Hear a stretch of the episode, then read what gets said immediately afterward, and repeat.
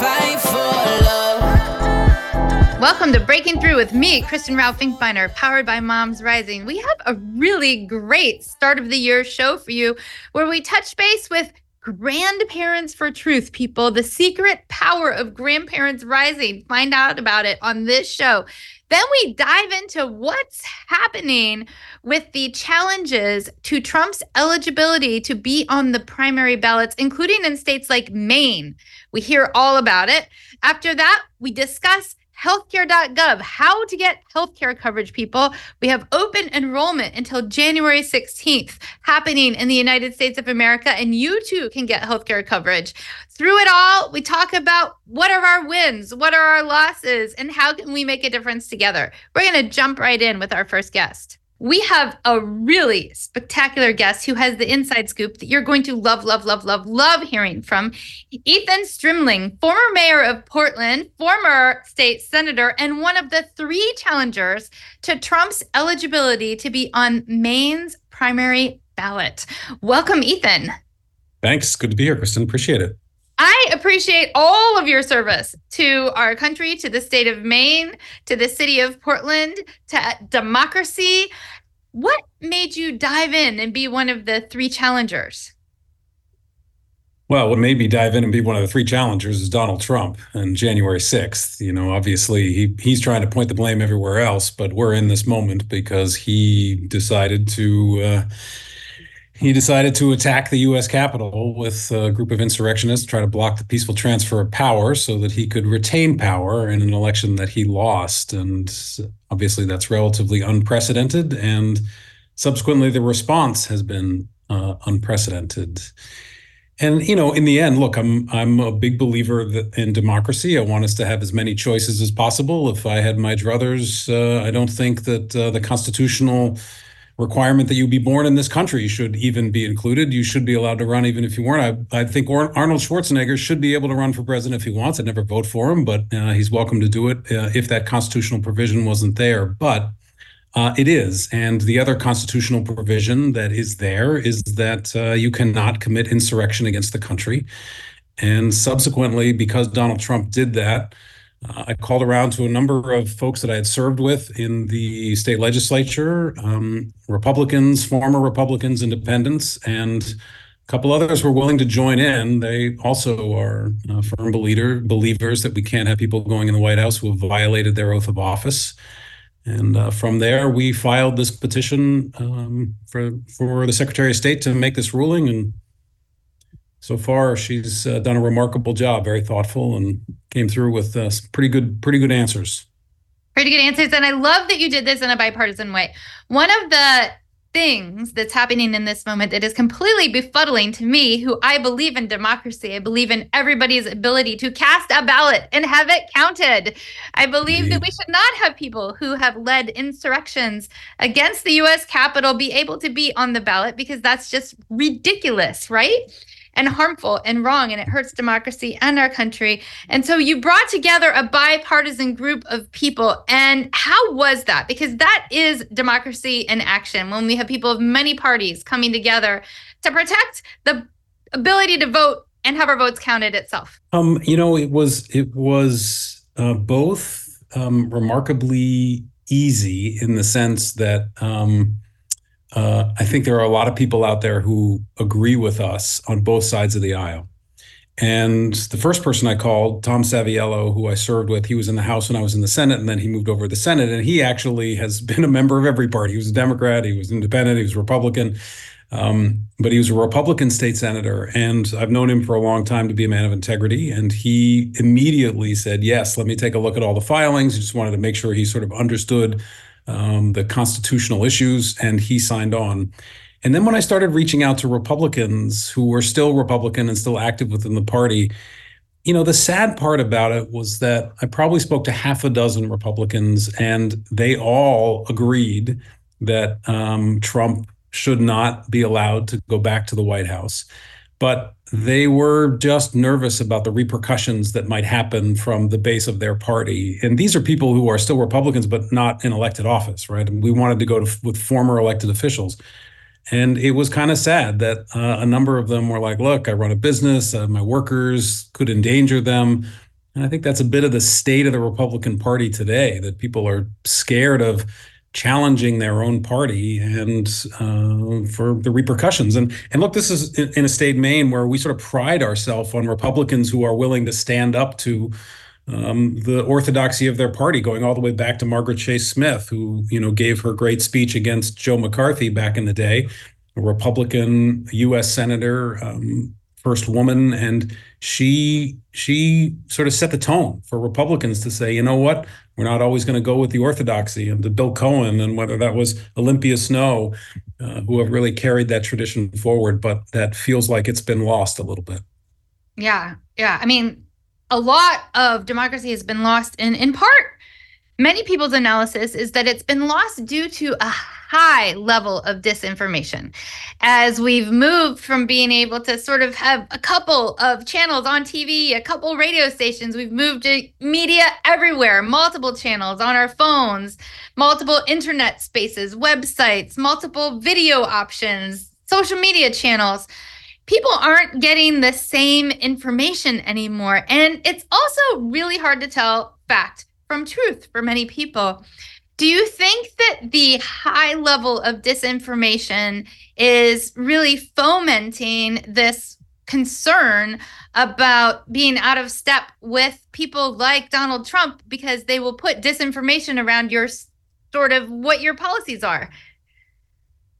Yeah, for sure. And the name that you ended on is where it starts, right? It's with Donald Trump. And certainly there are a lot of people out there who are putting out misinformation, but there's always been people like that since the beginning of the founding of our country. What we have rarely seen is somebody who is the head of the party engaging in this level of disinformation. Certainly, you know, there's disinformation. George Bush and Dick Cheney provided quite a bit of disinformation around the Iraq War, but even that, you sort of see it as kind of this different. I actually think that they believed what they were saying.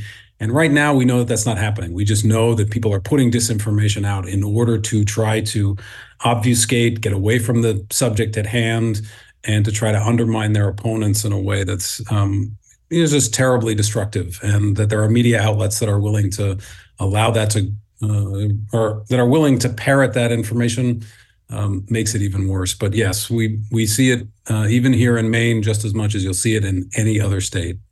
Yeah, I mean, it's really interesting because it's not only being spread as disinformation on some media outlets, it's also being micro-targeted and spread directly to people through social media, and basically any place that you log into to get your media, you can have disinformation micro-targeted to you. So what that means is that disinformation never makes it into the community central space where we can say, hey, that makes no sense. That's not true. You know, we can't have a conversation across party lines about whether information is true or not. And so that leads up to things like January 6th. Where there was a lot of disinformation that propelled a lot of people to rise up against their country, against patriotism, against democracy. And so can you give our listeners a little bit of an insight into the lawsuit in Maine and what is happening right now related to January 6th? Right. So in Maine, what's unique about us is that the first bar to be able to make a determination as to whether somebody is qualified to be on the ballot happens with our Secretary of State. Now, that's not dissimilar from other states, but in other states, it's much more of a perfunctory role. In our state law, the Secretary of State really has the ability to make the determination as to whether this person is qualified. So insofar as, for instance, if somebody says, I'm 35 years old and I can run for president of the United States, our Secretary of State can go look at the voter records, go look at the auto registration records and say, wait a minute, you're actually only 22. So no, I'm not going to put you on the ballot. It's not simply, did you get the right number of signatures, et cetera. She has that power. Whereas in a lot of other states, you have to go to court where the Secretary of State would put you on the ballot. And then you as a voter would sue to say, I know that person's only 22. So we made the challenge to her, and she held an 8-hour hearing and held that hearing actually open for 5 days to give Donald Trump's team plenty of opportunity to provide additional evidence, our team as well. She then took another week to really read all of that evidence and come down with her decision. And her decision bars Donald Trump from being on the ballot. Now, she's stayed that decision. But as we speak, just yesterday, Donald Trump officially filed his appeal, and that now goes to our Superior Court. And the Superior Court basically has to rule by the 17th of January, so within a couple of weeks. And then from there, there's about a 2-week window for an appeal process to the Supreme Court, our Supreme Court, in which they get to rule. So we're looking at about a month of court action to get this done. Our primary is not till Super Tuesday in March, so we have plenty of time to be able to go through that process to be able to make sure that we can put Trump on the ballot or take his name off, depending on where the courts land. But that's basically where we are. So, what was the reason that she said? You said it was super well reasoned. What was the reason for the ruling? Well, when you get right down to it, there's three questions that you have to answer, right? Number one is, was January 6th an insurrection? I think we all saw it with our own eyes, so we know what it was. It was the block. They were trying to block the peaceful transfer of power. And in fact, they did block that peaceful transfer of power for, upwards of 18 hours. Second thing is, did Donald Trump engage in insurrection on that day? And you know, what's interesting about this point, because the other side keeps saying, oh, he should be charged in a court of law. He hasn't had any criminal conviction. This is just people having an opinions. That's really not true, right? There are, even before Shenna ruled, two courts in Colorado. One court that ruled that he should still be allowed on the ballot, mind you. She ruled that he was an insurrectionist. And she heard 5 days of testimony in which Donald Trump had his full opportunity in court to present all his evidence, and did. And the other side did as well. She then took that evidence and reviewed it for a week. And after all of that, she looked at it and she said, yes, he is an insurrectionist. So that's kind of question two. He engaged in insurrection. And then question three is, does the 14th Amendment apply? And while that first judge said that the 14th Amendment didn't apply, she basically said, look, there's too many questions around this. And that's why I'm saying I can't definitively say it does or definitively say it doesn't. So I'm going to err on the side of caution and say it doesn't until some other judge tells me otherwise.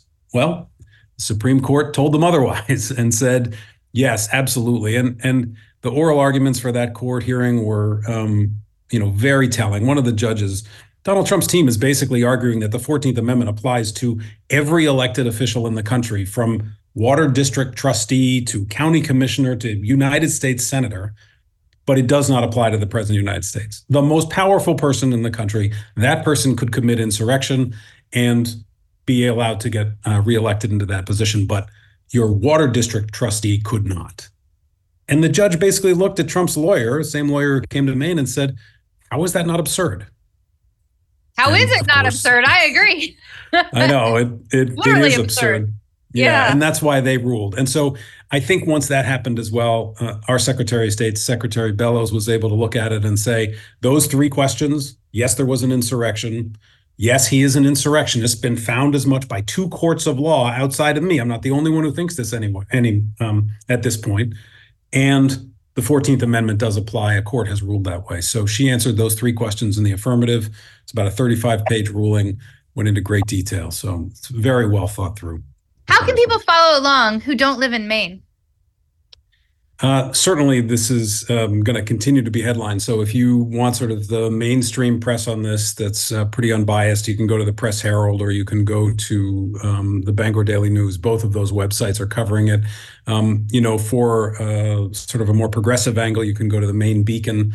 They really have been doing some very good coverage on this issue. And there's plenty of people who are sending out tweets. You can always go to mine at Mayor Strim, and I try to keep up on that as best I can. So send out updates. But right now, as I said, it's in the Superior Court. Hopefully there's going to be a public hearing maybe next week, and that will get some attention. And then they'll make a ruling and we'll go to our state Supreme Court. So thank you so much for protecting our democracy, for saving our democracy, for lifting up actual real truth, and for fighting disinformation. Thank you so much for being on the show with us today. Thank you. Glad to do it anytime.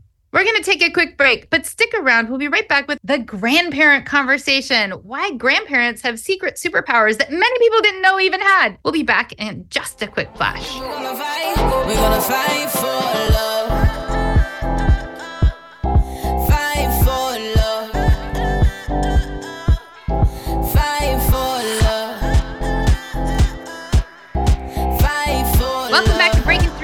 Kristen Rowe-Finkbeiner Rowe-Finkbeiner, powered by Moms Rising. We are here with the one, the only, the super duo, Grandparents for Truth, with Svante Myrick and Alana Bird, also from People for the American Way. Welcome, welcome, welcome. Thank you so much. Thanks for having us here. Alana, how did you come up with Grandparents for Truth? What's happening? What's going on? What's the inside scoop? Well, I certainly did not come up with Grandparents for Truth. Grandparents for Truth was actually founded by the idea was sort of a group collaboration idea, but Marge Baker, who's our executive vice president here at People for the American Way, is a grandparent. We were sort of seeing the rise of authoritarianism and book challenges and bans, and Marge and a couple other grandparents in our circle thought to themselves, what is, you know, there's a lot of groups out there really challenging these challenges, challenging authoritarianism, but what's happening for grandparents specifically? How can we counter authoritarian groups like Moms for Liberty with the knowledge and wisdom and love that comes along with being a grandparent? So that's kind of how it started. And I was happy to take the mantle along with Marge and our wonderful team at People for to kind of get the ball rolling and see what we can do to get that started. And Svante, how did you get drawn in? What happened? Yeah, well, it's funny you should mention. So for folks who are listening, which is everybody, I am not a grandparent, though some white is coming into my beard. And just that I'm 36 now, which Alana tells me is old, but I assure her is not. We work for some folks here at People for the American Way who are much older than us. And Norman Lear in particular, who is our founder, just passed away 1 month ago. He's a legendary TV producer, World War II veteran. He made All in the Family and The Jeffersons and Good Times and Maude, et cetera. 101 years old. He and Marge stood up and said, look, there have to be other grandparents like us. Can you whippersnappers, that's my word, not theirs, can you whippersnappers help us find them online, help us spread the word that we're putting this group together? So we created the digital infrastructure. These grandparents did the rest. And it really was I wasn't even sure it was going to work, because those of us who live online and have done some of this organizing, you know, it can be scary and intimidating. And it wasn't until Alana and I went to Philadelphia, our first in-person meeting of Grandparents for Truth. I was approached by a woman who was 80 years old. And she said, I want to be involved here. Can you get me in this group? Can you put me online? And I said, okay, but you just so you know, that people will say mean things and you have to watch out and organizing stuff. She looked me in the eye and she said, I'm 80. I ran out of F's to give 10 years ago. What can they do to me? I want to stand up for my grandbabies. I want to stop them from banning books in our school. And I want to stop them, frankly, from shutting down public education as we know it. So that's what Alana and I do. We support these grandparents. We help connect them, and we make sure that they can stay in this fight together. And how is it going? I mean, it sounds like it's going marvelously well. One of the things that I see around me, and I love your comment about the person saying, you know, hello, I'm 80, I have no more F's to give. There was just in The Atlantic an article that said the older you get, the less worried about everything that you get, the less worried you are about what other people think of you, the less social anxiety you have, the less anxiety you have about, you know, did I enter into that room correctly, or, you know, did I do things exactly right? By the time you're older, you have seen some things, and you know you don't want to make the perfect the enemy of the good. And so are you seeing that with your grandparent activists, that they're just like, yes, we know truth, we know justice, and banning books and taking away bodily autonomy is not right, so we're just going to speak out? Yeah, I mean, there's two things that happen at once, which is very special in grandparents and make them really powerful organizers, is that one, the past is very real to them. It's not academic. Norman fought fascists with his two hands, right? He knows what happens when you don't stand up for truth, when you allow people. The first books the Nazis banned, the very first publisher that they shut down, they dragged all the books in the square and they lit them on fire, where it was groundbreaking research into trans medicine. That is the truth. And so he knew that when you come for one group, you're coming for everybody. It's the first thing that happens. Another thing that happens is, as you say, they lose some of their social graces, as my own mother can attest, who I made a grandmother a year ago. I, as if I did it. My wife made her a grandma. But the third thing that happens is, as you say, they are less concerned about their social graces, and they are more concerned about their grandbabies. They will do anything to make sure that they have a fair shake. And that's been really, really powerful. I was just on the phone with a wonderful lady down in Florida who started an organization and is a Grandparent for Truth and is really looking forward to heading up one of our clubs with Grandparents for Truth. She was just saying that she was planning an event, and she said, "I'm going to go to jail for this." And I said, "You know, I hope not." She said, "I don't care." She said, "This is more important." And then to echo what Svante was saying about Norman, my own mom is the child of Holocaust survivors, and so she and I heard, you know, our whole lives how this starts, how it goes, and how it ends. And specifically in this context, how it starts is what we're seeing now. I mean, it's not just book banning, but that's what the little pocket that we're focusing on here. You know, we're seeing grandparents are directly in, you know, they have the memory, they have the direct involvement. And one of the things we've heard, we've learned, and we've relearned time and time again is that we don't want to let bad history repeat itself. Yeah. And history does repeat if we don't take proactive action. And so taking that time to read the books that have the full truth, the full, complete, and whole truth of our history, to really learn real history, to have schools that teach comprehensive history and also sex ed that is age appropriate is super important. And grandparents know that. I love that you're raising that grandparents know that. What else are you learning? And also, how can people get involved? Like, I know that there's probably a lot of grandparents listening. We know that the audience of radio is often older. As my own grandmother, who sadly passed away last year at 9 days shy of her 106th birthday, told me all the way into the end is that there is no old, there's only older. And age is just a number. So we know that there may be a lot of grandparents listening to this right now. So how can they get involved? Well, I am not as old as Svante, who is quite old in my book. I'm actually 3 years younger than him. But I am also a radio listener. Just in terms of, so what else are we learning about grandparents? So my grandparents are all passed away, unfortunately, at this time. But like I said, two of my grandparents were Holocaust survivors.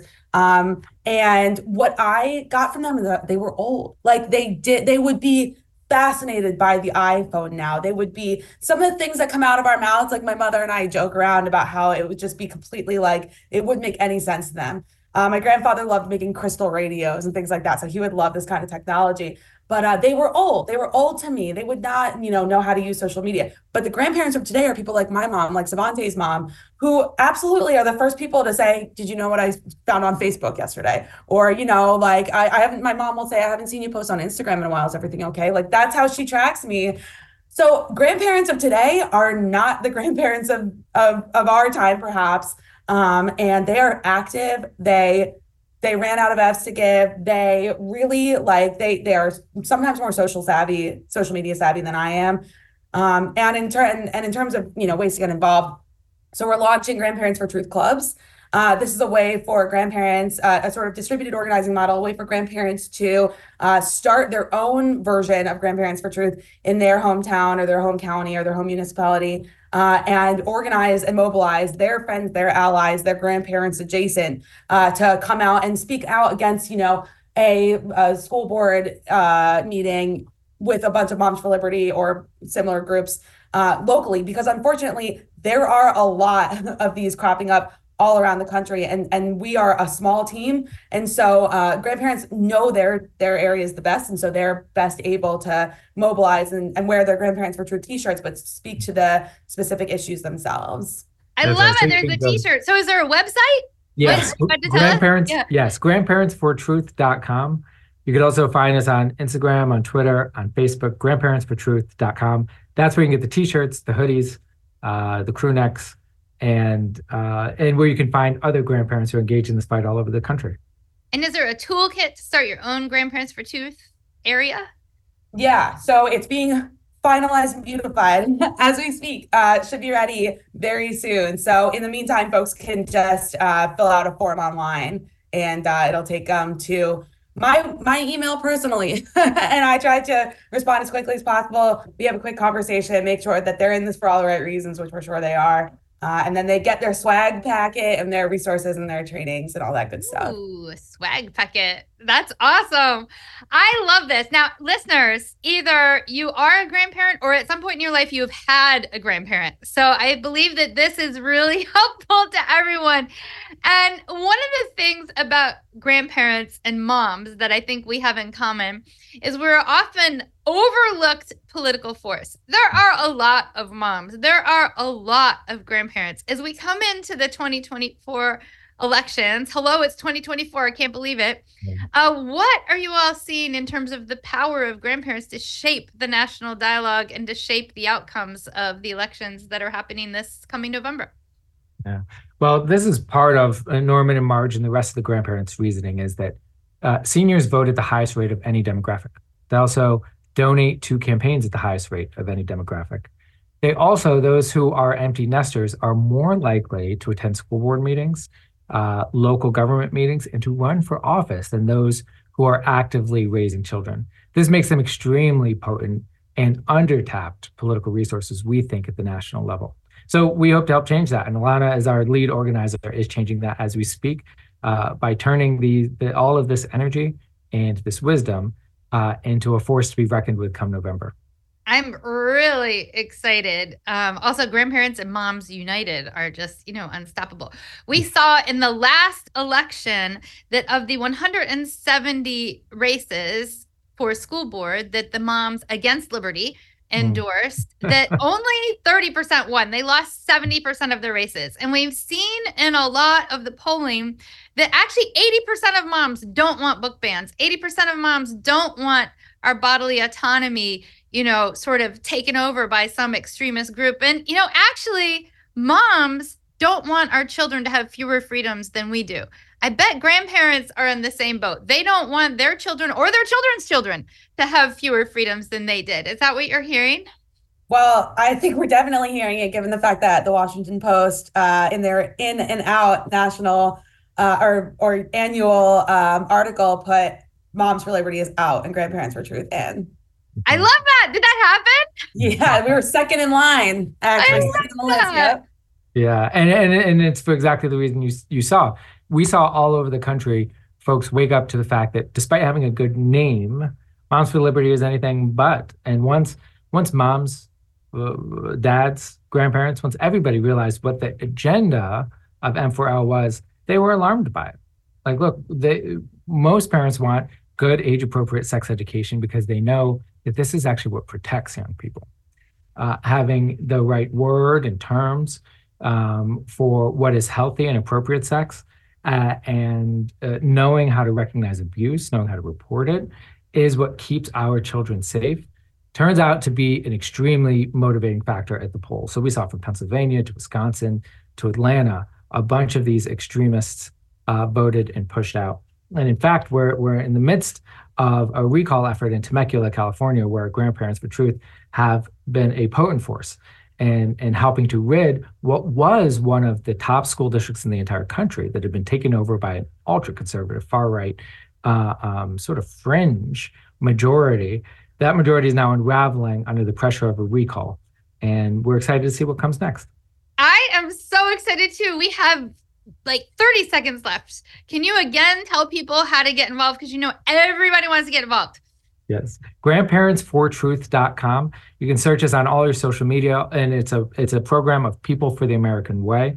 So you can also search on Google People for the American Way to see all the great work we're doing to defend truth, justice, and democracy. Thank you so much for being on. Thank you for all you're doing. Thank you to all the grandparents who are listening. Thank you, thank you, thank you. Thank you. Thanks, Kristen. Thank you. We're going to take a quick break. Don't go away. Next up, healthcare, your healthcare, how you can get pretty inexpensive healthcare by January 16th. We'll be back in just a quick flash.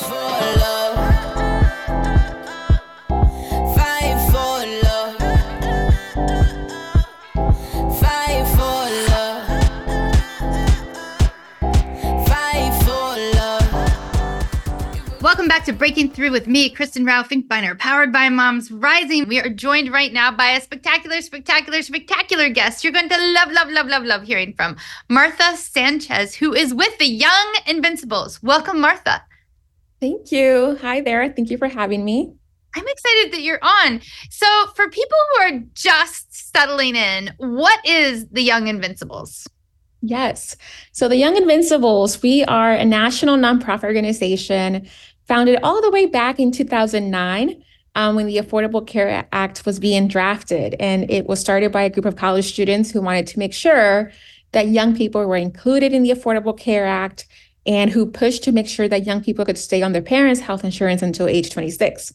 Since then, we've evolved and we continue to advocate for the economic empowerment of young people ages 18 to 34, specifically when it comes to access to higher education, healthcare, and workforce opportunities. And in healthcare specifically, we advocate for affordability and accessibility, and we continue to champion the Affordable Care Act and ways to make it stronger and better.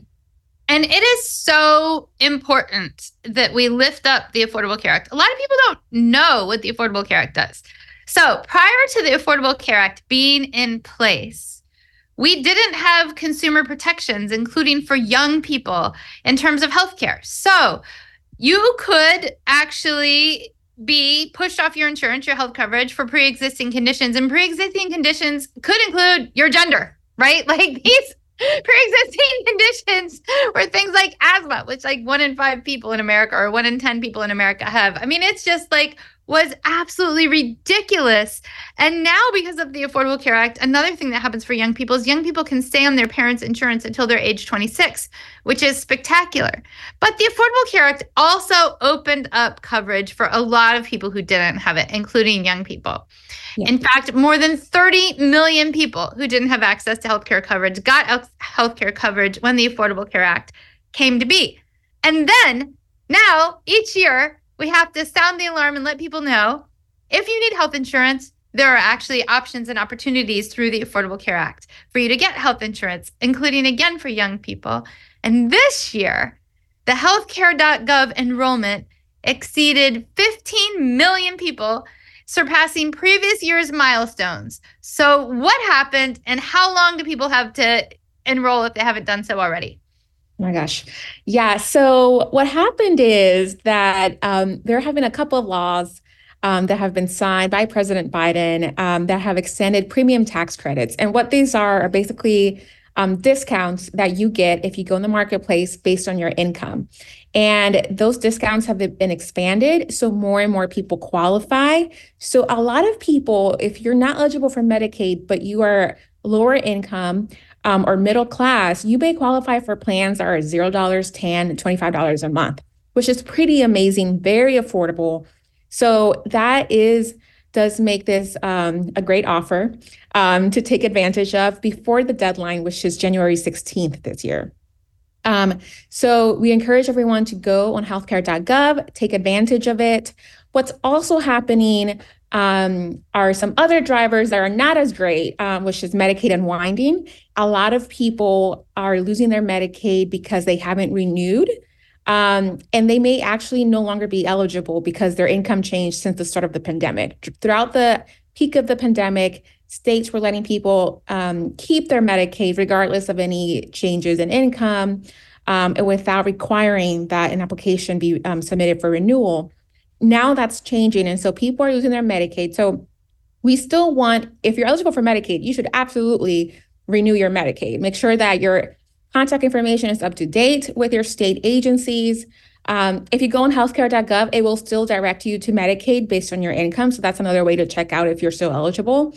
But if you know that your income has increased, that you're no longer eligible for Medicaid, if you're also not eligible for an employer plan, definitely take advantage right now of healthcare.gov and shop for a marketplace plan. They're very affordable right now. And not only is this a record year when it comes to enrollment with over 15 million people enrolled already, it's also a record time for young adults. This is when we've had the most number of young people ages 18 to 34 enrolled in a marketplace plan.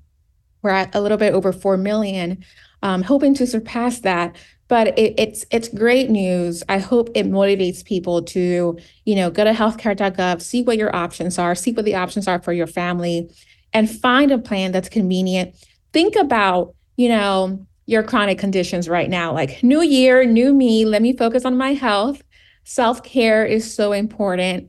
And we know that about 50% of young people have at least one chronic condition, which is astonishing. But, you know, that includes obesity, heart disease, diabetes, mental health, depression, anxiety. We know that a third of young adults are suffering from mental health issues. Take advantage right now to shop for a plan that would make sense for your mental health coverage, so that, you know, something that makes sense in terms of your co-pays and deductibles, so that you can actually afford to take care of yourself this year. And when you go to healthcare.gov, there's also a phone number. If you're like me, sometimes I'm like, ooh, I don't want to put my information in at first. I want to hear about my options and my plans. And just go to the bottom of the page. On the right side bottom of the page, it says connect with us questions, and there is a phone number. Now, one of the things I love about healthcare.gov, and you kind of referred to it a little bit in what you were saying, is that once you go in there, you can put your information in. Boom, first time applying here, start your application. Put your information in, and then it gives you a few options to choose from. There's a couple plans usually that you can decide, hey, do I want this, or do I want that, or do I want the other thing? And they are usually extremely affordable. So no longer can people be pushed out of having healthcare coverage due to either a pre-existing condition or because it's so much more expensive than, you know, like a new car, which it was in the past. So I think it's really important, if you're wondering if you can get insurance. I've talked to so many people, I bet you have too, Martha, who are like, hey, I wouldn't qualify for healthcare.gov. There's no way for me to get health insurance. I'm like, just check it out. Just, you know, fill out the application form or call, and you will be so surprised. One friend, they did that, and they are paying $10 a month for healthcare, right? Like, this is like real deal here, people. People are paying $10 compared to $20,000 from one ER visit, maybe for something small. Sometimes we overreact and we panic and we, you know, Google what our symptoms are, and we think we're dying, and we go to the ER, and turns out it probably wasn't an emergency, but you're still stuck with the bill. So just have peace of mind. And I'm so glad that you brought up the phone number, because there is help. Like, if you are overwhelmed by it, try the number, but also go to GetCoveredAmerica.org. It's a connector tool where you put in your zip code, and it will tell you navigators near you, people who are trained and certified to help you go through this process, fill out the application, and help you select a plan. So you don't have to do this alone. There is help. There is a network of navigators across the country who right now are eager and ready to help you figure out a plan that works for you and your family. So there is plenty of help out there. And these are navigators that are not going to steer you into a specific plan or insurance. They're really just there to make sure that they are helping you complete your application. And what's great about them as well is that they have knowledge in terms of, like, maybe you are eligible for Medicaid, there are other options that you should be exploring. They'll be able to let you know. What's that website again? GetCoveredAmerica.org. Love it. GetCoveredAmerica.org. Okay. And people who are listening, you have to take action by January 16th for 2024 coverage. That's the open enrollment period. Again, it's from now through January 16th. If after January 16th, you have some major change in your life, like you lost a job, then you can be eligible for coverage. So if you miss the January 16th deadline, and sometime, you know, later in the year, in April, something happens in your life that's a big change, don't assume you can't get coverage. Still check in with healthcare.gov. But in the meantime, everybody now needs to get in by January 16th. To have that coverage for 2024. What are your thoughts on how to explain that? Like, if you have something major change, you can go after January 16th. It's hard to explain to people. How would you explain it? So one, always go to healthcare.gov or contact a navigator near you for, you know, we all have special circumstances, but the major ones are, say you get married, you have a child, you lost your job, you moved to a different state. Those are all circumstances that could make you eligible for a special enrollment period where you would have a number of days to go through this process. However, the most convenient time is right now before January 16th, because that way you're not worried about, do I meet the requirements for these exceptions? For example, if your job offers insurance and you just forgot to enroll during your job special enrollment, unfortunately, that is not like a circumstance for where you would be able to do this, right? So you want to take advantage, make sure you're informed. If your job offers insurance, make sure you're completing that. But if you don't have insurance, now is the best time, because otherwise, you know, if you get sick in March, but you're in the same state, you haven't gotten married, you haven't moved, you're literally living the same life that you are right now, you cannot just buy insurance. Yep. There is a period of time in which you are able to take advantage of the Affordable Care Act, and that is right now. Yeah, for sure. So how you do that is you go to healthcare.gov. I feel like we're an infomercial, but I have to tell you, I love the fact that you can get health insurance in the United States of America at an affordable rate, right? Again, sometimes as low as $10 per month, sometimes $0 per month. I mean, really, not everybody gets really, really inexpensive healthcare, but many people do. And you don't know until you check if you can qualify for that coverage. So it's at healthcare.gov. Check it out. Don't assume you can't get covered. Do you talk to a lot of people who assume they can't get covered? Yes. And they also happens to me like every day. What do you say? Yeah, they also assume it's just way too expensive. And, yeah, you know, the discounts are on a sliding scale. So for some people, they may see plans that are $75, $100, even $200 a month. But you have to put that into the context of your health, of what peace of mind stands for you, and of the reality that, you know, should something happen to you, even an annual physical is going to cost you around $200 out of pocket. So yep. Not to mention if you need dental work, that's thousands of dollars. So it really does make sense to invest in yourself, in your health. Don't give up the opportunity to get covered.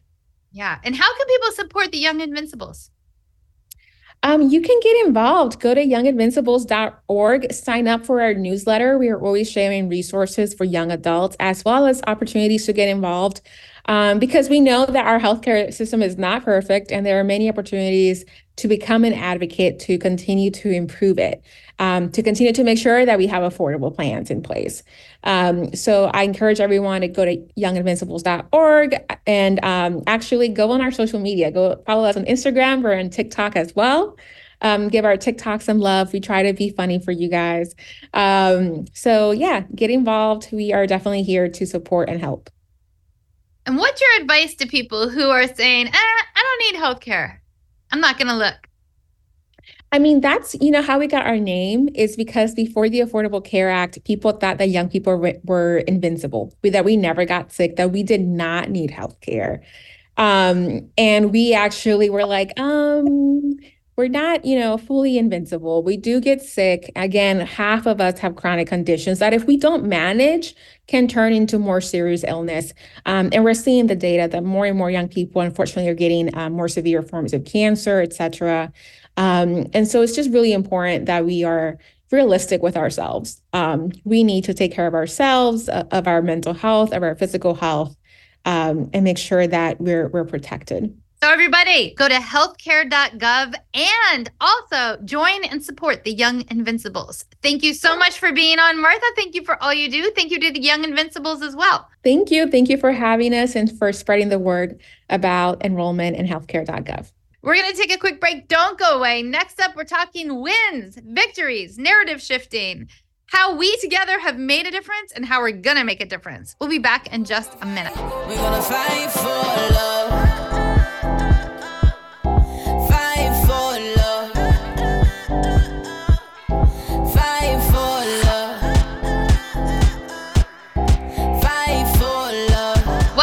Breaking Through with me, Kristen Rowe-Finkbeiner, powered by Moms Rising.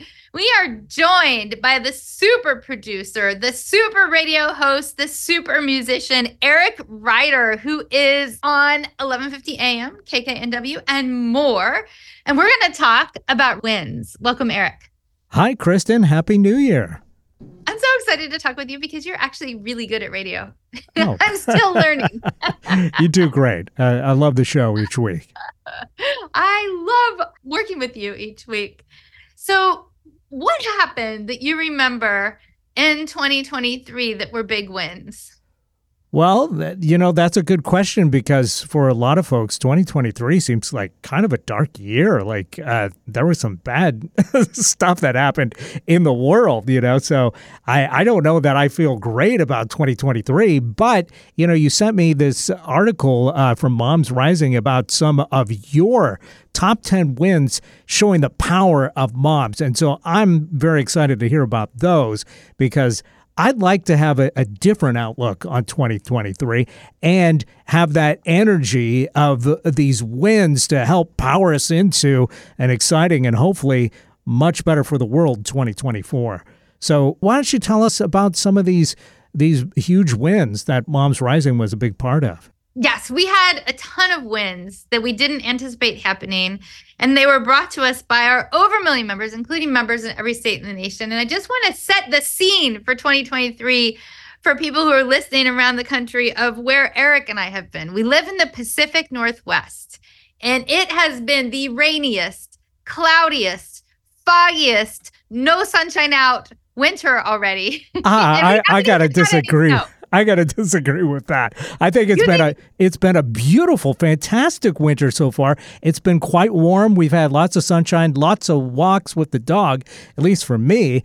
But yes, today is quite rainy. So. Oh my gosh. I have just been struggling with the sun coming up after 8 a.m. and the sun going down around 4 p.m. Very excited about solstice. The days can be quite short around here. That's for sure. Yes.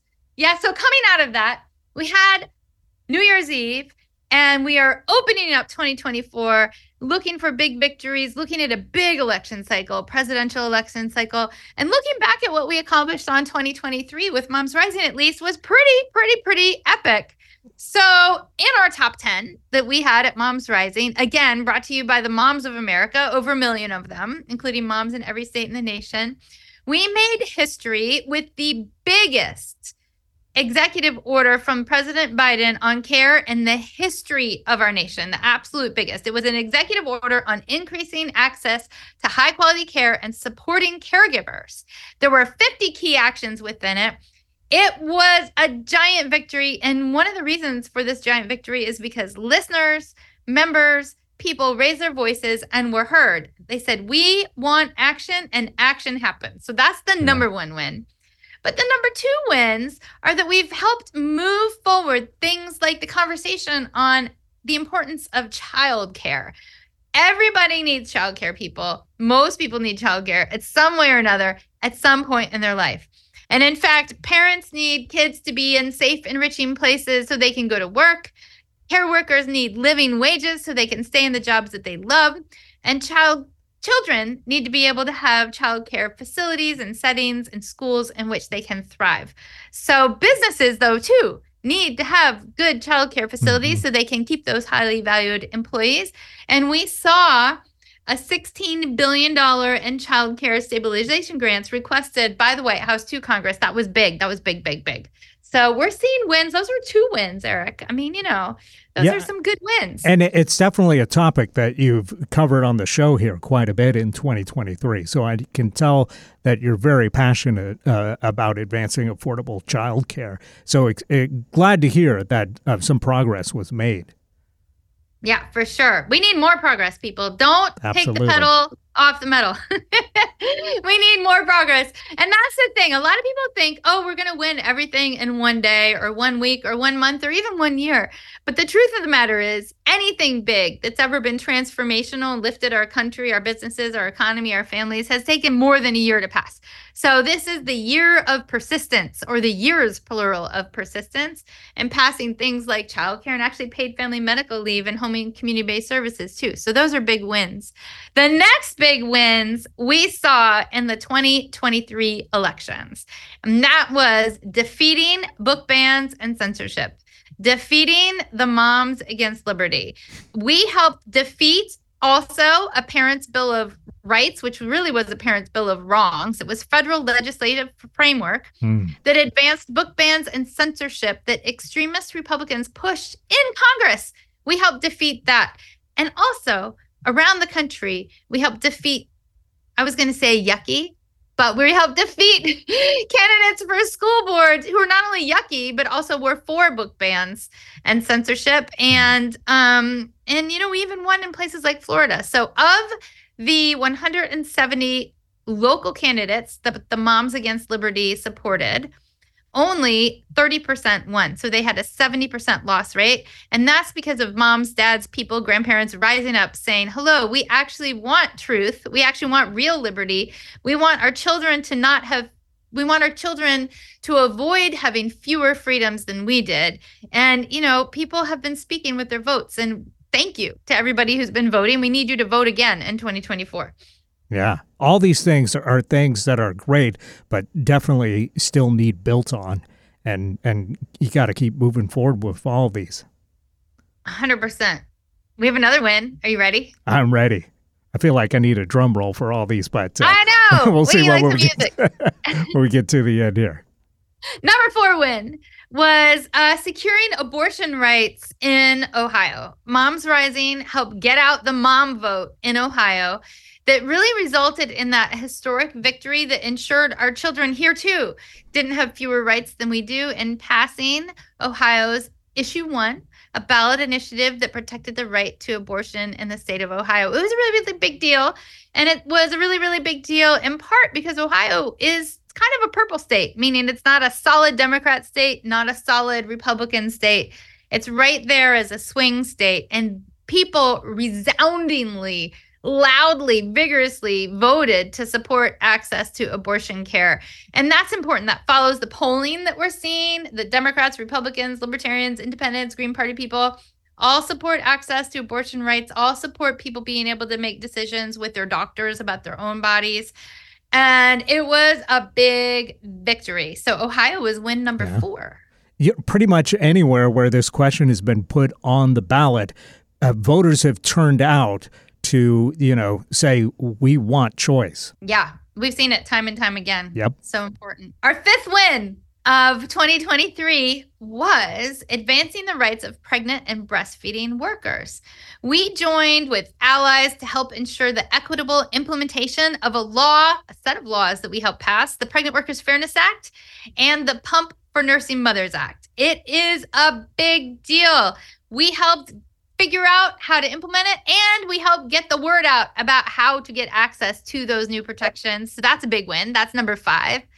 Number 6 is we helped expand access to healthcare. People, not everybody has access to healthcare yet. Some states have not really accepted money from the federal government for Medicaid expansion. Don't know why. Makes no sense. At some point, everybody gets sick. Everybody should have a chance to get better.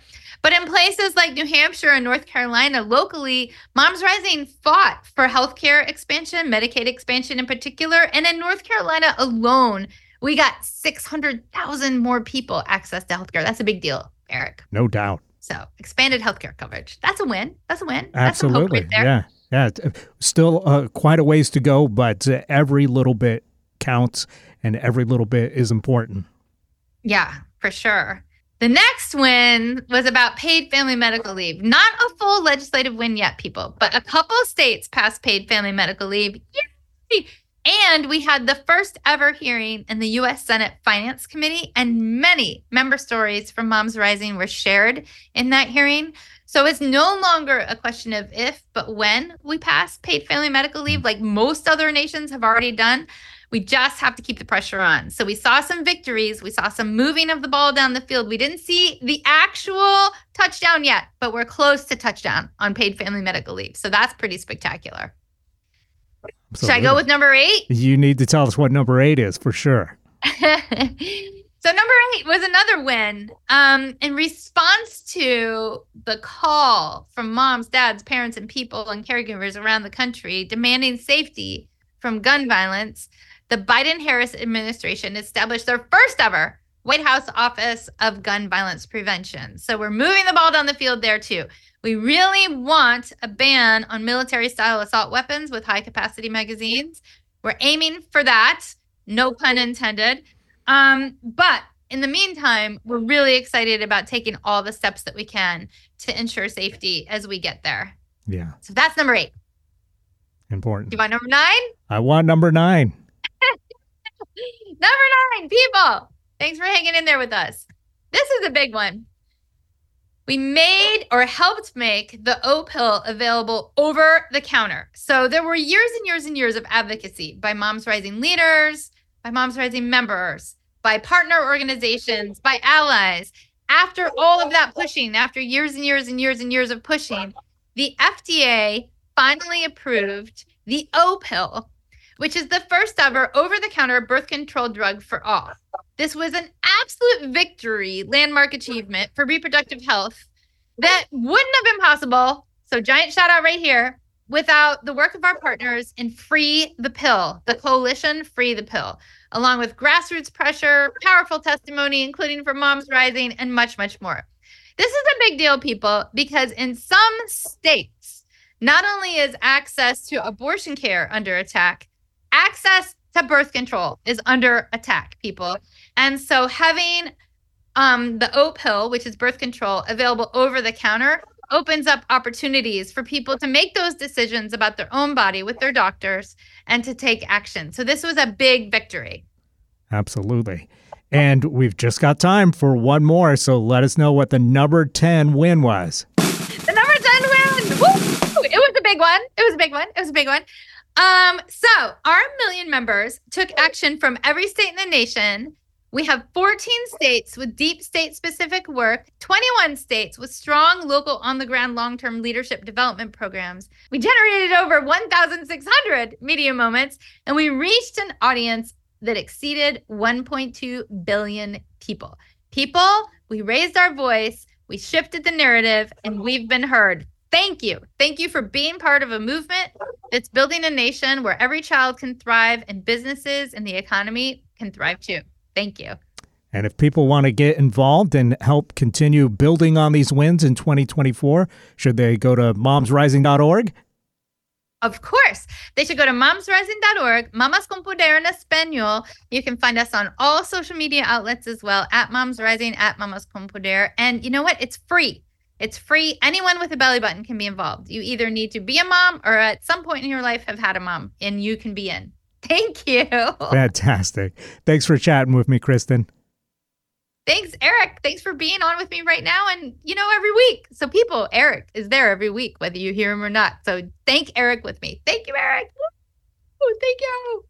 Well, that's it for our show today. Thanks so much for tuning in as we tackle the top topics facing our nation in a way that requires the most boring disclaimer on the history of the planet Earth. Here goes.